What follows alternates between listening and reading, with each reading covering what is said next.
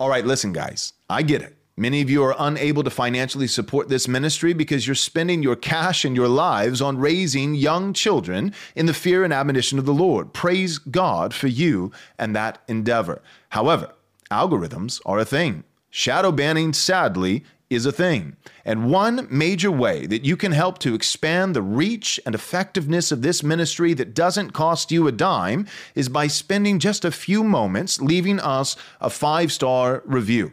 Also, perhaps even more effective than that, you can share our podcast with a friend. We hope you'll take the time to do so. Thank you so much. God bless. Jesus said, Man cannot live on bread alone, but from every word that proceeds from the mouth of God. You're listening to Daily Truth.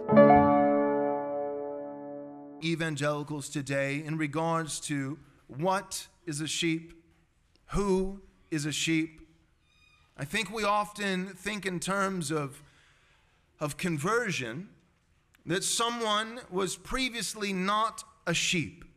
They were not a sheep belonging to Christ, and then they become, they're transformed, transitioned into a sheep.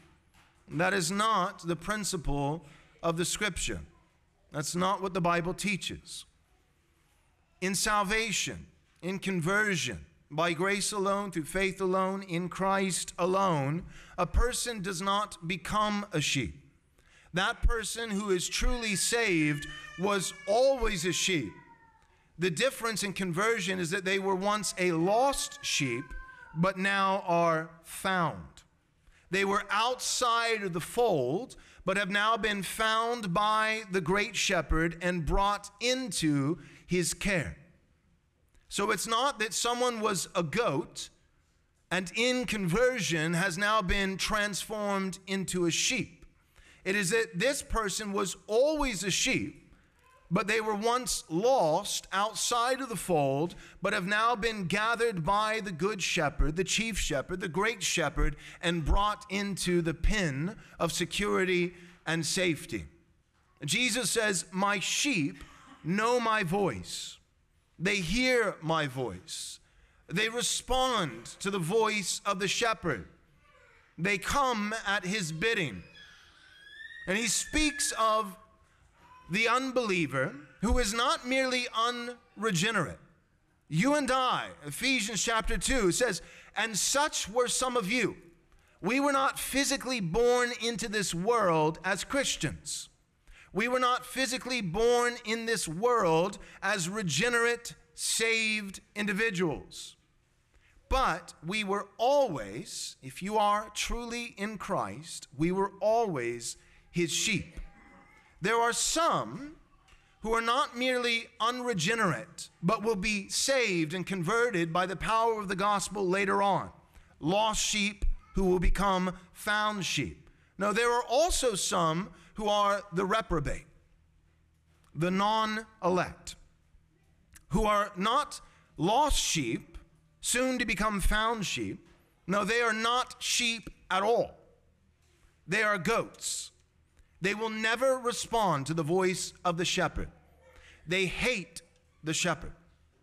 They respond to the voice of wolves, not, not the shepherd. And this is precisely what Jesus says in John chapter 10. He said, I told you, and you do not believe. The works that I do in my Father's name, namely his miracles, bear witness about me. They prove that I am exactly who I say I am. But you do not believe. Why? Because there's not enough evidence? Because the preaching of Christ is not persuasive enough? Because raising Lazarus from the dead, a publicly verified miracle, is not convincing enough? No. You do not believe because you are not among my sheep. My sheep hear my voice, and I know them, and they follow me. Jesus is speaking of sheep, not merely saying Christians, those who are already converted, already born again, already regenerated with new hearts by the power of the Holy Spirit and endowed sovereignly by God with the gifts of faith and repentance, they are now sheep, and therefore they now are able to hear my voice and respond. That's not what he's saying.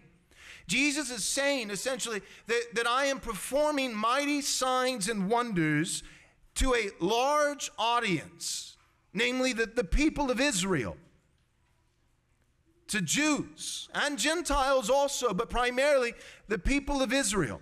I'm performing these signs and wonders in front of thousands. Jesus fed the 5,000 men, easily 15, 20, 25,000 people. He also fed the 4,000. These are two separate accounts.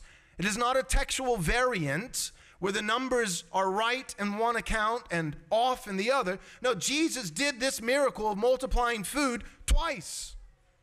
And he did it not just for a few dozen people in someone's living room, he did it on a mountain, on a hillside, outdoors, where there were tens of thousands of people present twice. And yet, what Jesus is saying is that as he ministers with, with miracles, signs, and wonders, validating him as the Christ, as the Messiah, validating his message, but also not just doing miracles, but preaching.